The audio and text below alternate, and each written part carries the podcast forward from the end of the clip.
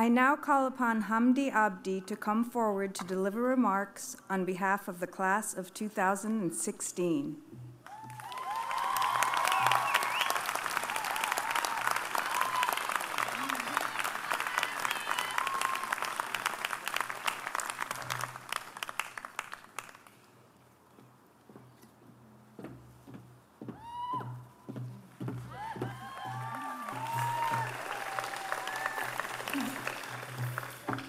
First of all, congratulations to the class of 2016.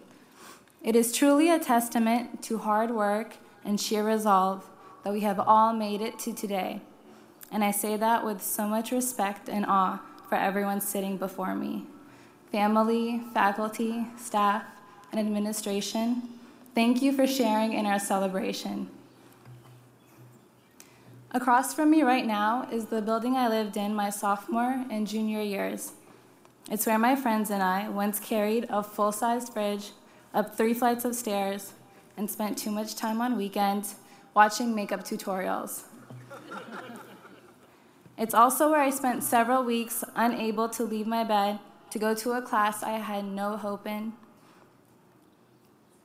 It's where the same friends and I looked through transfer applications and then desperately tried to convince each other not to leave. It's where I discovered the walk of shame also applies to the walk from Jarvis to my 9 a.m. Orgo-Chem lecture, especially when I walked in at 9:45. I often thought, would it even matter if I just left? But this isn't about me alone. It's a story of Trinity's undertow, which ebbs and flows with the lives of every single one of us and all of us together. And at the root of it is the question of who gets to be Trinity. Do the depressed students who can barely make it through a semester count? The survivors of sexual assault on this same campus? Men of color who know better than to walk around without a Trinity ID? My black girls who remind ourselves daily that we rock IDP and non traditional students who did the hardest thing and went back to finish school.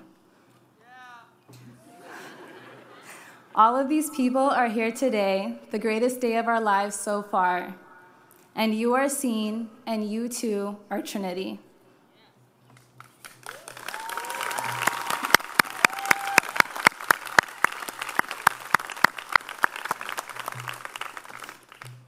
Family and friends, you must be so proud of your graduates. While not always physically present these past four years, you are Trinity too. Thank you so much for being here and trusting Trinity with your children. So, to my fellow graduates, how is it that we can possibly characterize our time here? To be honest, I don't think we are yet in the position to do so, but for now, we might have an inkling. Maybe it has something to do with late nights in labs, running procedures, or early mornings still slumped on a computer keyboard in the library. Or maybe arguments between roommates about whether to order from Pioline or Sisson Ave, and the campus safety emails about yet another paintball shooting. A realization that emerged during senior week or summers or semesters abroad that you are forever part of this unique place and time that culminates today. Perhaps it will be the distinct memory professors who emailed you saying, hey, what's going on? Even when you, you repeatedly ignored them. And nostalgia for administrators and staff who ask other people about you for months until they finally see you and tease you for avoiding them. It's the mentors who took their positions of authority and influence here to nurture an exquisite group of future movers and changers everywhere else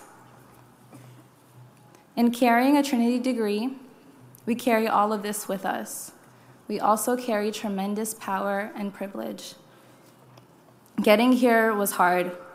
It would be an injustice to our trials and tribulations amidst all the pomp and circumstance and forget that. And that's what makes the momentum that much greater.